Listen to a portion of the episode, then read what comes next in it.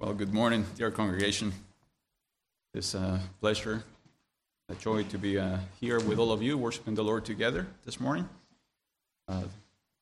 Grateful for the invitation extended by your pastor and also by this session for me and my family to be able to get to know you and to be here with all of you this morning. If you have your Bibles, I'll invite you to turn to your copy of God's Holy Word to Psalm 100. Psalm 100.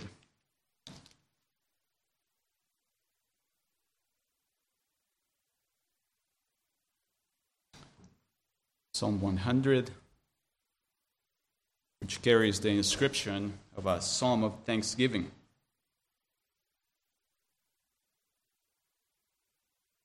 Let us take heed to the words of Christ Jesus. Psalm 100, a psalm of thanksgiving. Make a joyful shout to the Lord, all you lands. Serve the Lord with gladness. Come before his presence with singing. Know that the Lord, he is God. It is he who has made us, and not we ourselves. We are his people, and the sheep of his pasture. Enter into his gates with thanksgiving, and into his courts with praise. Be thankful to him and bless his name, for the Lord is good. His mercy is everlasting, and his truth endures to all generations. May the Lord bless the hearing and the reading of his holy word. Let us pray together. Dear Heavenly Father, we come before you with joy, with gladness for who you are, for what you have done, especially in light of the God-man, the Lord Jesus Christ, the Savior that you have sent into this world to save sinners. So we thank you, Father, for your word that reveals who you are and what your will is for our lives.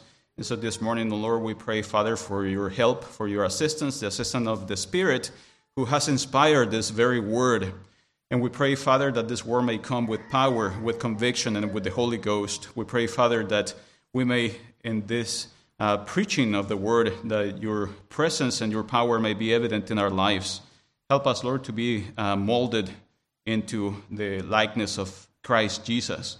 Help us, Lord, to be reproved, taught, and instructed in righteousness, so that we as the men or the people of God may be complete and thoroughly equipped for every good work. And so we pray all these things in your glorious name. Amen. Dear congregation of the Lord Jesus Christ, we come to Psalm 100. Dear psalm for many of us, psalm that we often sing either in family worship or in the worship of the church. And we remember the title, All People That on Earth Do Dwell, or the tune, the old 100. And so we come to this psalm thinking a little bit of the context in which we live. We live in a society that exalts individualism, the individual over the group. And this is evident when we see the words that are used even in some elements that we use in our daily lives. Perhaps some of you even have this in your pockets right now, such a things as an iPhone or an iPad. Or we live in the age of the websites that carry the name of MySpace. And sometimes all these ideas of the individual come in the church. And come in the church, and perhaps you ask the question, how? Into the church, and how do we see this in the church? Well, we think about my personal quiet time, my personal relationship with Jesus Christ, my decision for Christ. And some people even go to the extent of saying that they have their own personal ministry in the church. And the good news is that the Lord has saved us, dear loved ones. He has saved us individually, but to belong to the church, to the group, or to the flock of all the saints that have been redeemed with the blood of Jesus Christ.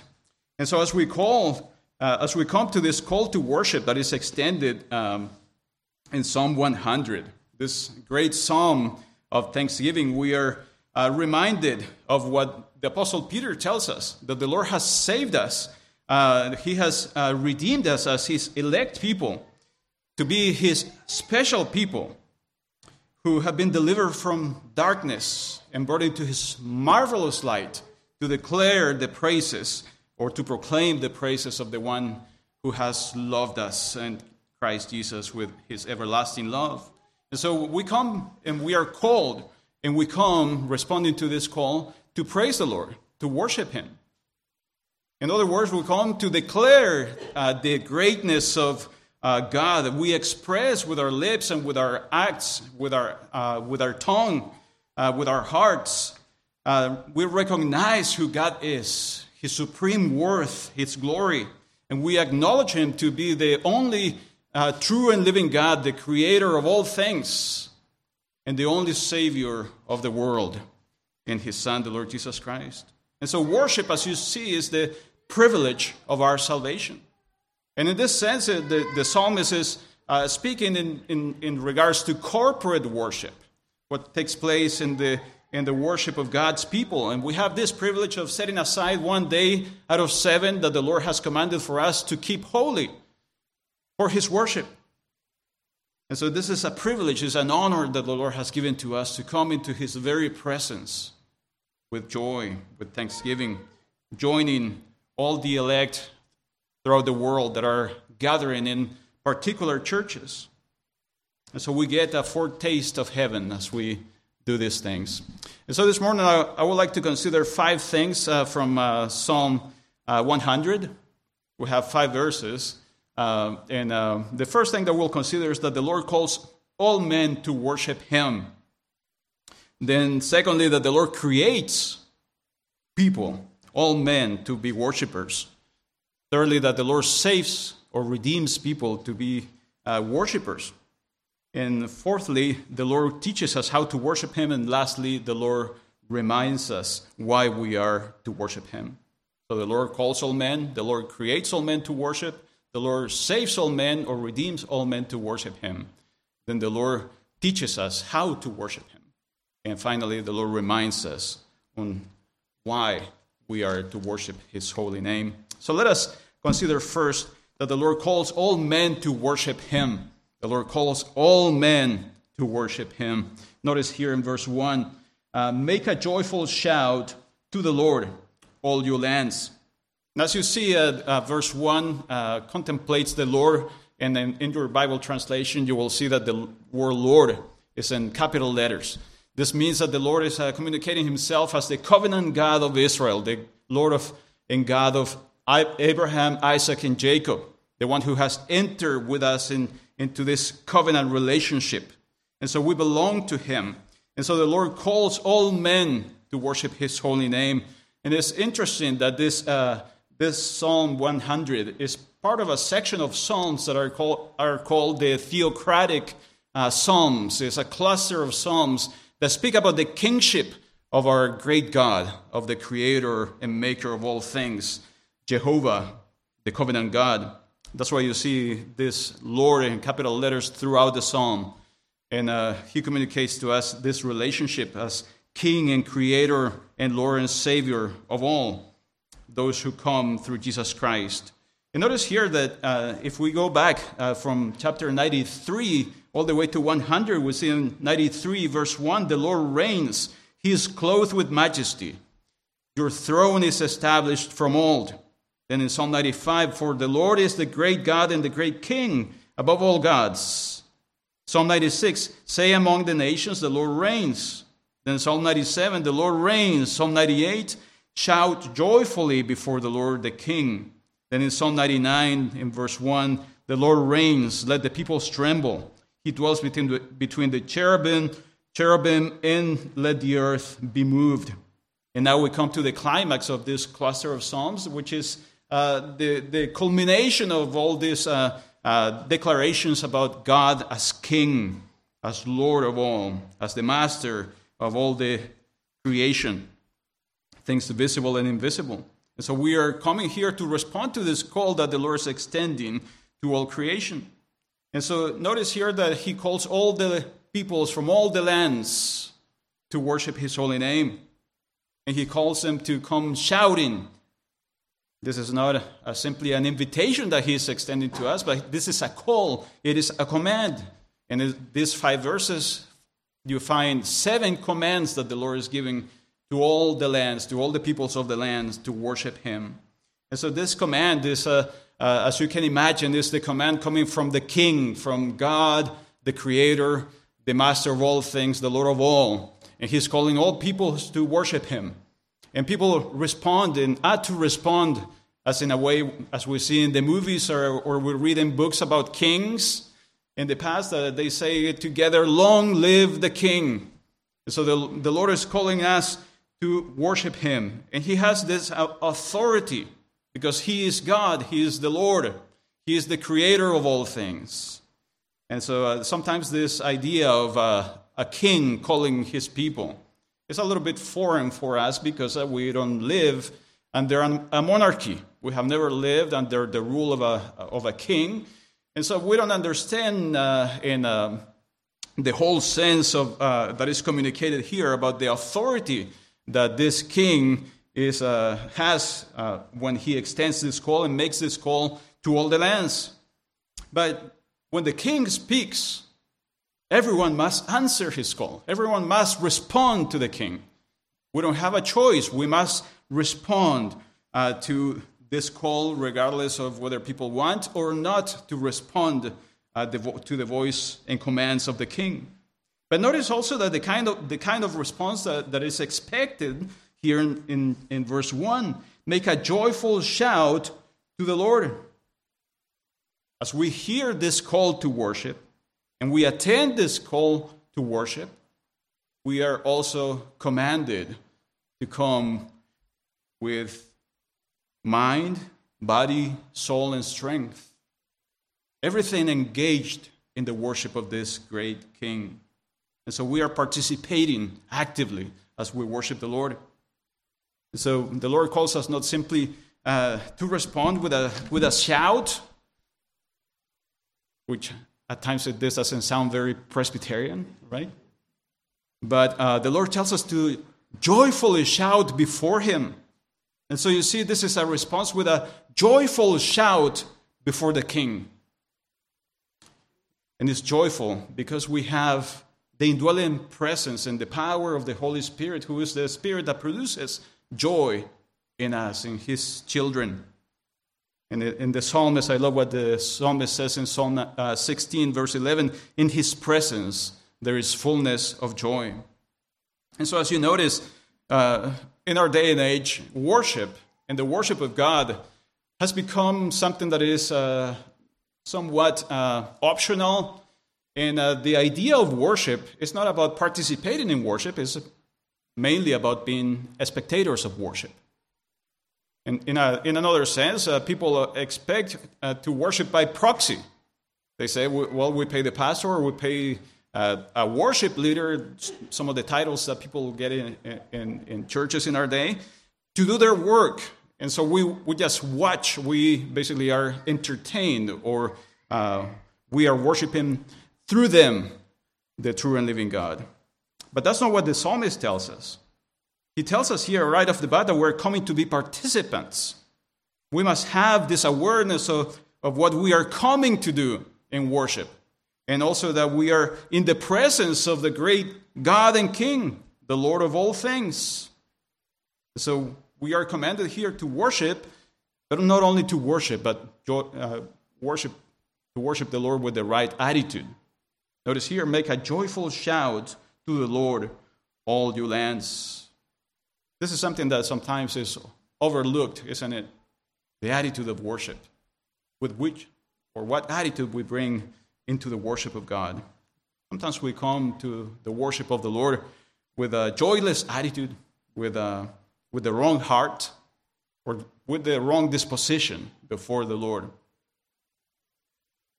But we need to remember that we are coming to worship the Lord, the covenant God of Israel, the God and Lord of his church.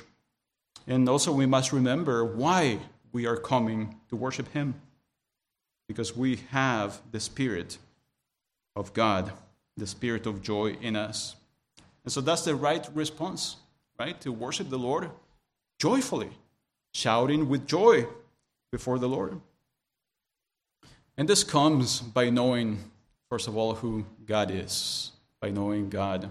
If we know God, if we know the Lord, our response should be having a desire and the right attitude to worship Him. I remember as a little kid, I used to watch and play a lot of soccer or football. We call it football in South America. You watch soccer and you have some soccer stars, you know, some people who are very famous for being good athletes,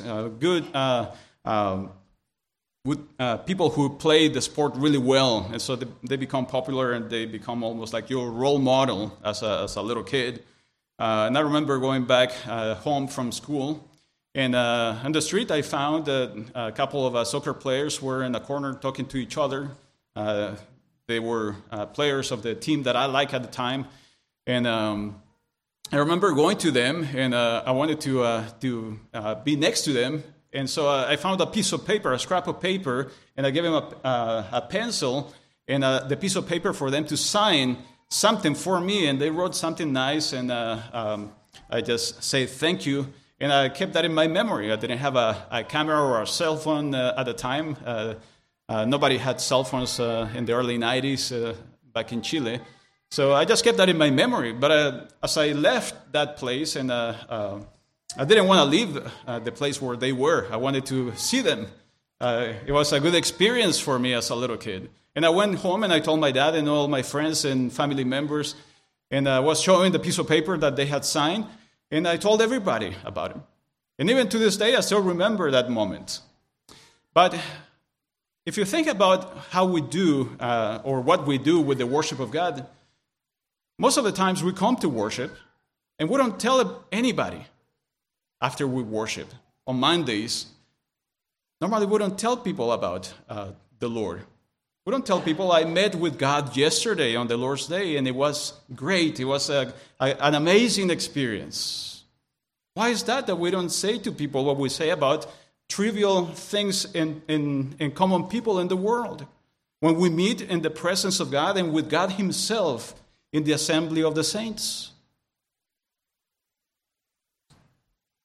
I think this happens because sometimes we are not so impressed with the worship of God and with God Himself. I remember a story of Sarah and her grandfather.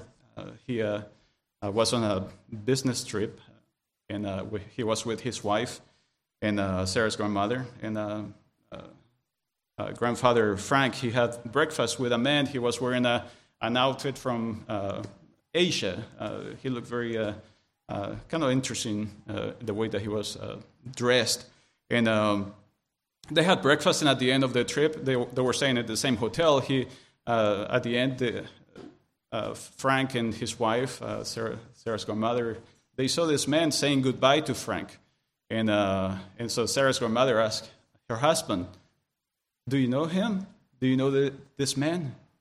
"Oh, I had breakfast with him in the morning. We talked for a little while." And so he said bye to him, and that didn't mean much to him. And she said to him, "Well, that's the Dalai Lama." And if you know who the Dalai Lama is, it's somebody who is very famous. But to him, it didn't mean much because he didn't know him. He didn't know who the person was. He wasn't impressed with the worth of that he had and the fame of this individual. But also when you don't know the person that you are worshiping, you also are unimpressed with the worship of God, and it doesn't mean much to you. And so we have the same experiences, and I think that's the reason why we don't communicate this with many people, because otherwise we'll be communicating that we have met with the God and King of all the universe, and through Jesus Christ, that we have come into His very presence. And so you notice here that the Lord calls all men to worship Him. But secondly, notice here that the Lord creates all men to be worshipers. The Lord has created all human beings to render worship to Him. Notice here in verse 3 what the psalmist tells us. Know that the Lord, He is God. It is He who has made us, and not we ourselves. So there's a universal scope, as you notice here, that we are called to worship God, and the Lord extends this call to all the lands. So in a sense, you think, well, I didn't think that unbelievers were called to worship. But you notice here that the extent, the scope of this call is universal, is for all peoples. Not only for Christians. Christians are the ones who can worship God because they can come and have access through Jesus Christ. But all men are called, unbelievers and believers alike here, to worship the Lord. And that's the reason why they are going to be held accountable before the Lord for answering or not answering the call to worship, regardless of what religion they profess or they claim to believe in. But they are without excuse because the true and living God is calling all the lands, all the peoples of the world to worship Him through Jesus Christ. That's why the free offer of the gospel comes to all men. And as Paul tells us that all men are everywhere called to repentance without discrimination. And notice here now in verse 3, know that the Lord, He is God. It is He who has made us and not we ourselves. And so all men are called to worship Him. And the Lord reminds us here that worship begins with something very specific. It begins with the mind. It doesn't begin with your feelings. We are called to worship the Lord, and worship begins with knowing. It begins with the mind. It begins with what you know and not with what you feel. Because we cannot worship God in ignorance. Because when people worship God in ignorance, they end up worshiping themselves. Worshiping God in ignorance is just an expression of man's sinful desires. And sinful men deify their idolatry, the idolatry that lies within their hearts. And this is what you see in all pagan religions. All pagan religions offer false worship, worship in ignorance of the true and living God that can be known through Jesus Christ. And this is what the Apostle Paul found in the city of Athens. If you remember that great chapter of Acts, chapter 17, the story of Paul going to the city of philosophers and the city, the Mecca, if we can call it in that way, the Mecca of philosophy at the time. And this is what the Apostle Paul says, men of Athens, I perceive that in all things you are very religious. They were very religious.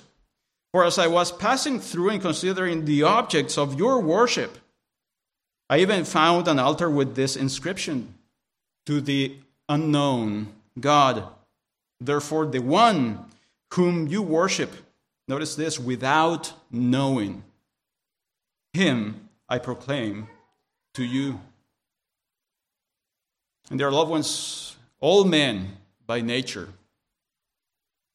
all men who are in Adam, are idolaters at heart. We are creating idols every day. And you may think to yourself, well, I don't have any statues of the Virgin Mary or of Buddha, or I don't have any pictures that are representing some kind of a higher power in my house or even in my keychain. But the reality is that people are not neutral. Everyone is worshiping someone or something. The question is, who do you worship? Or what do you worship? Because we all worship something. And you can make a list very extensive on idolatry and idols. It never ends. And the point is that once you worship even one idol, you don't have to have many. Even if you just have one idol in your life, you have already transgressed the first commandment that tells us that you shall have no other gods before me. And so worshiping the Lord begins with the mind. We must know the God of creation, and we must worship Him for whom He is. Notice in verse 3 that the psalmist tells us here, know that the Lord, He is God. See, He's declaring Himself as the covenant God, the Lord, and He tells us that He is God. So He is the covenant God, and He describes to us that He is God. And this must be a sufficient reason for us to worship Him. That's all we need to know to worship God. Because He is the Lord God. That's why the Lord describes to us that He and proclaims that He is the great I am, that He is the Lord, that He is God. And so we come to worship this great King, the Lord, who has revealed Himself in His Word, so that you may know that He is the true and living God, that He is the designer, the author of everything that exists. And notice here that the psalmist says something that can be understood as something that we already know. It is He who has made us and not we ourselves. Perhaps you read this and you may say, well, that's kind of obvious. He's saying that He's God, that He's the Creator. So why is He telling us this? Why is He telling us that it is He who has made us and not we ourselves? And I believe that He's telling us this to encourage our hearts, to humble us. And He helps us and motivates our hearts to worship Him. I think He's stirring in us a spirit of humility and a spirit also of gratitude to worship Him.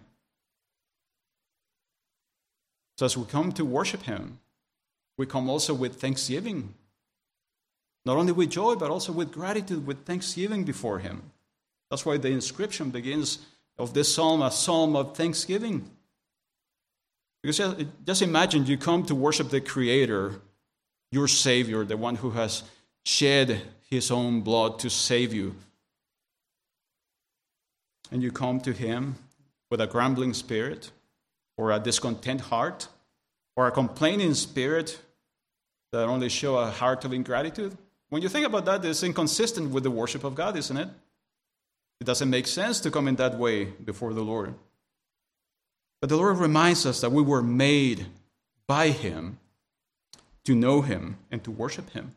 And this is what the Apostle Paul reminds us in Romans chapter 11, verse 36, when he tells us, for from Him and through Him and to Him are all things, even our creation. To Him be glory forever. Amen. And so as we read these words, it reminds us of the first question and answer of the Shorter Catechism, doesn't it? It reminds us that of our chief end, the reason why, the very purpose for which we were created, which is to glorify God and to enjoy Him forever, to give worship to Him and to enjoy Him in Jesus Christ. And so the question now remains to be answered is, how can we know Him? Because many people claim in churches that they know God. And sadly, that kind of statement made from many people doesn't really matter. It's irrelevant. Because what truly matters is the Lord knows us. Does the Lord know you? Does He know you? But notice, or also thirdly, not only that the Lord calls all men to worship Him, that the Lord has created all men to be worshipers. And thirdly, that the Lord saves us to render worship to Him. Notice in verse 3, know that the Lord, He is God. It is He who has made us and not we ourselves. And notice here, we are His people, the sheep of His pasture. I think this is a wonderful statement that looks at the whole entirety of the work of redemption. Notice here that the Lord tells us that He's not only the God of creation, but He's telling us in the same verse that He's also the God of recreation, that He's the God who is the God of salvation, of regeneration. So He created us to worship Him, and then He saves us to worship Him. He is a Redeemer. He's the one who made us in Christ Jesus, remade us in Him to the praise of the glory of His grace, so that we may proclaim the praises of Him who called you out of darkness into His marvelous light. And the question here is, how did He save us? He created us, and then He tells us that He is our Savior, but how that is the Lord saving us to be His people? And we are reminded here, and the analogy that the psalmist uses of the sheep and the shepherd. We are His people and the sheep of His pasture. And if you notice, this analogy goes throughout Scriptures, from early on in the Old Testament all the way to the New Testament. He is the shepherd. And all the shepherds are at some type of Christ in the Old Testament, pointing to the great shepherd of the sheep, who is the Lord Jesus Christ. He's the good shepherd, the one who lays down His life in the place of many. And so He is the good shepherd, and we are His sheep. He's the one who has bought us, this great shepherd who has bought us with the blood of the everlasting covenant, so that we may be the sheep of His pastures. That's why when we read Psalm 23, it becomes very familiar to us, because the Lord tells us that He is our shepherd, and in Him we shall have no need of anything.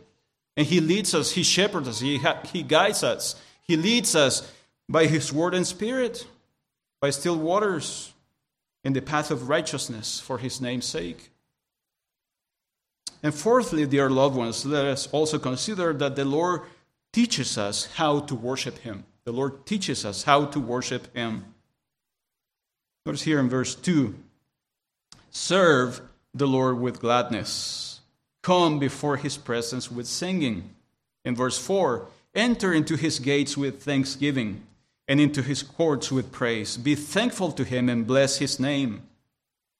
Since the Lord has purchased us with His precious blood on the cross, we have been freed from the bondage of sin to be His precious possession. So He has not left us where we were. He has brought us to be His people, to be washed and to belong to Him. And so the Lord doesn't leave us. If you notice here in these two verses, verses 2 and 4, we have 5 commands. We have 5 commands where the Lord gives to us guidance on this worship that He calls us to perform for Him, this excellent work that He gives to us. Notice here all the commands in verses 2 and 4. Serve, come, enter, be thankful, and bless His name. You see, there is no room for ignorance in this worship. The Lord teaches us. He gives to us guidance. This is what we know as a Reformed and Presbyterian as the regulative principle of worship. The Lord is the one who tells us how to worship Him. He doesn't leave it up to sinners to decide how to worship the Lord and what to render to Him. But the Lord gives to us instruction. He teaches us. He gives to us guidance. And if you notice, He begins with these commands on how we relate with all we have and all we are before Him. We engage our minds, our hearts, our bodies, our souls in the worship of God. And notice here, He tells us, serve Him. Notice here in verse 2, serve the Lord with gladness. Notice service may not sound so familiar to us, may sound a little bit like a common word, but to render service to the Lord is what the Levites used to do in the temple worship. And also, to be a servant is to belong to somebody, is to perform the great work that the Lord has called us to do, and for the reason that which He bought us with His own blood, is to serve Him, because He is our master, He is our Lord, and now we are His people. We belong to Him. He has purchased us. And so we come before Him as servants or as slaves serving our Lord. And notice that this requires for us, all these commands reminds us that we must look forward to this worship. We must look forward to this worship, and we must be prepared also for the worship of God. This is something that is very special. This is not something that is a mundane or routine. But you notice here that there are 7 commands in 5 verses. It's a lot. 7 commands in a short chapter. And the Lord reminds us that His worship is not a suggestion. As you notice here, the worship of God is not a suggestion. It's not an invitation like those invitations that sometimes the ladies send for baby showers. You can attend them or not. It is really up to you. But here, the Lord is calling us and we must respond. And notice that the Lord here doesn't come with an attitude of a beggar to us. He's not coming saying, I'm so sorry to bother you, dear friend. I know that you're busy, that your schedule is really full. I see your calendar at home, and it's marked with all these different things that you have in your agenda, and that you have a lot to do. But if you have time, it will be nice if you could worship me. That's not what the Lord says. The Lord doesn't say, just worship me if you are able. No, the Lord says, you must worship me. You must answer this call. That's why he tells us, serve, come, enter, be thankful, and bless. All these commands. Because this is a preview and a foretaste of the worship that is going to take place in all eternity, that some of the saints are already experiencing. Those who have gone before us, who have been made perfect. And so the person who finds worship or worshiping the Lord as something that is trivial, boring, mundane, routine, something that is burdensome, is perhaps a person that either doesn't know the Lord or is a person that is not prepared for heaven. And notice the progression of the commands here, that we are instructed to enter or to go in. And notice here the personal pronouns, into his presence.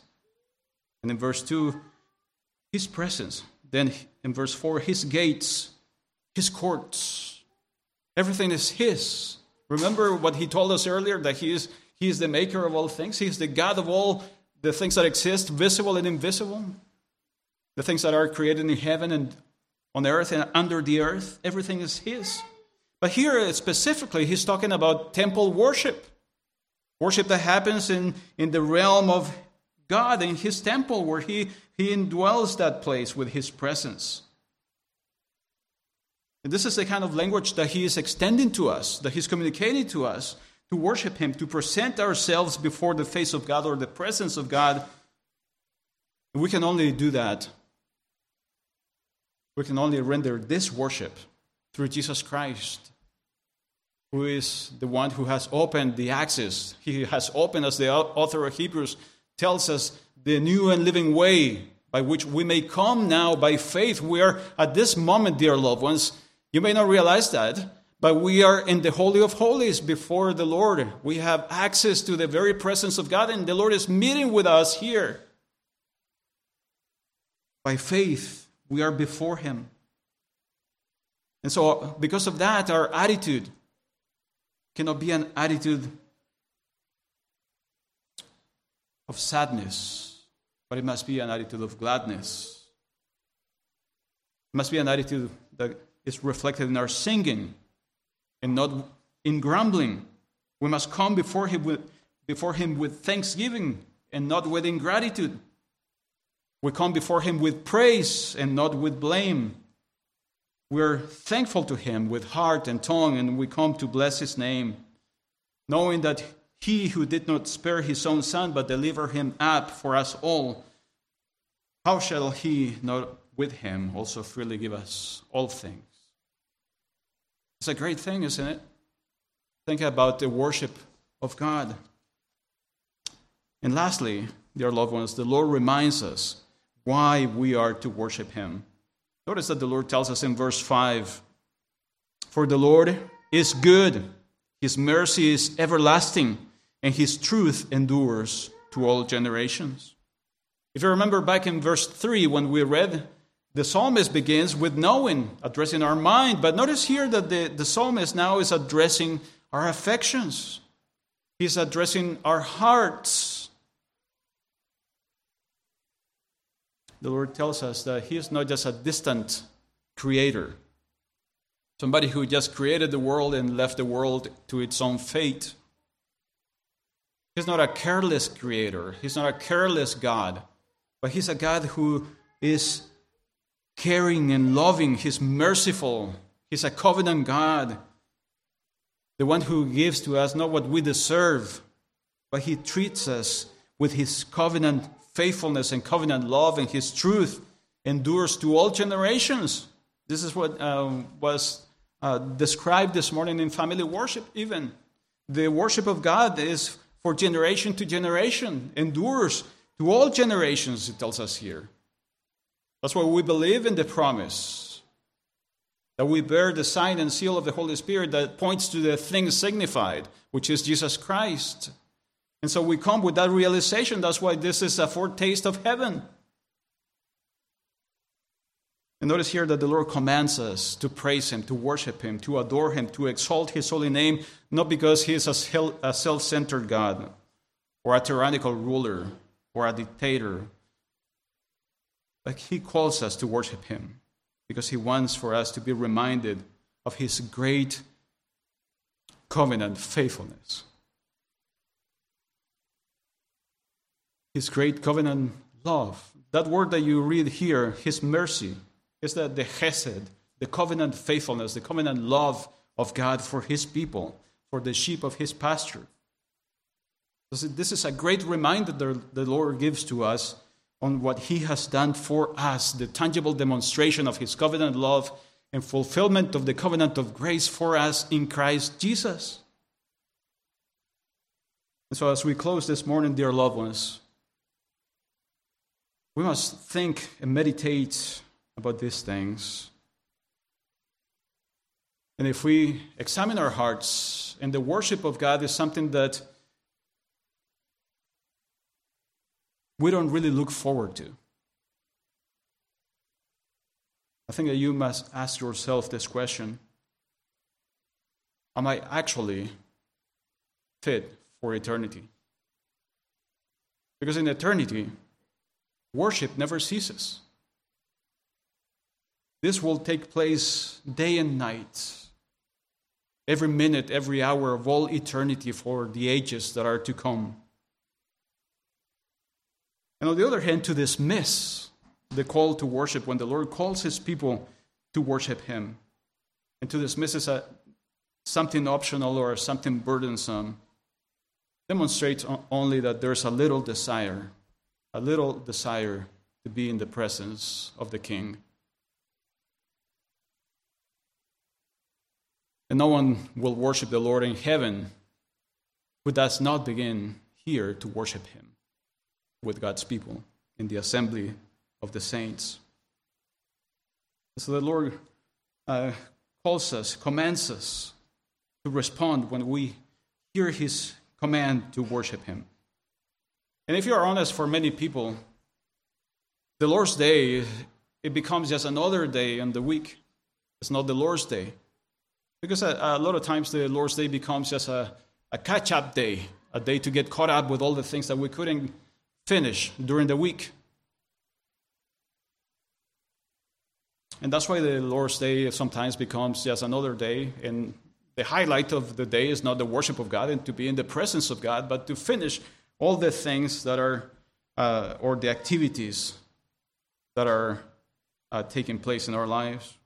But we must remember what the author of Hebrews tells us. He says to us in Hebrews 10, verse 24, "And let us consider one another in order to stir up love and good works, not forsaking the assembling of ourselves together, as is the manner of some, but exhorting one another, and so much more as you see the day approaching." So you see the reality of this command. This is not something that is just Old Testament, but this is for the whole church, for all the ages. And we have a great opportunity here to gather, to worship the Lord, and also to invite people into the assembly of the saints so that they may hear and see and experience the worship of God, and they may also desire the same thing for themselves, that they may also respond by God's grace to the call of our great God and King.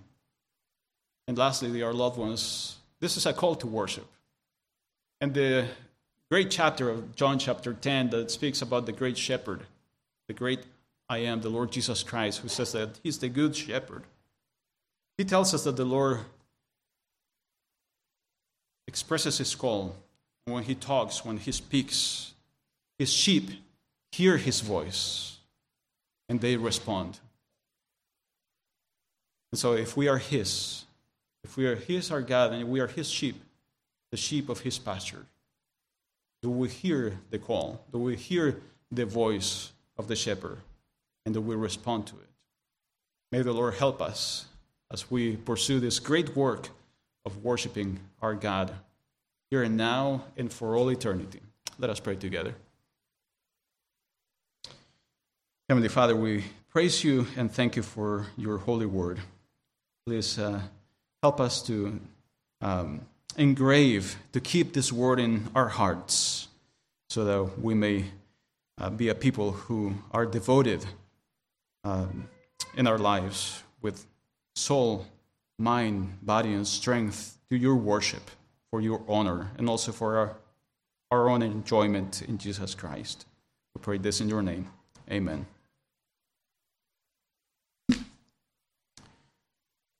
Dear loved ones, let us respond together to the singing of God's holy word by joining our hearts and also our lips, singing together the rendering of Psalm 100 that we just heard in the preaching of God's word. Psalm 100, selection A. If you stand, please let us join our hearts together.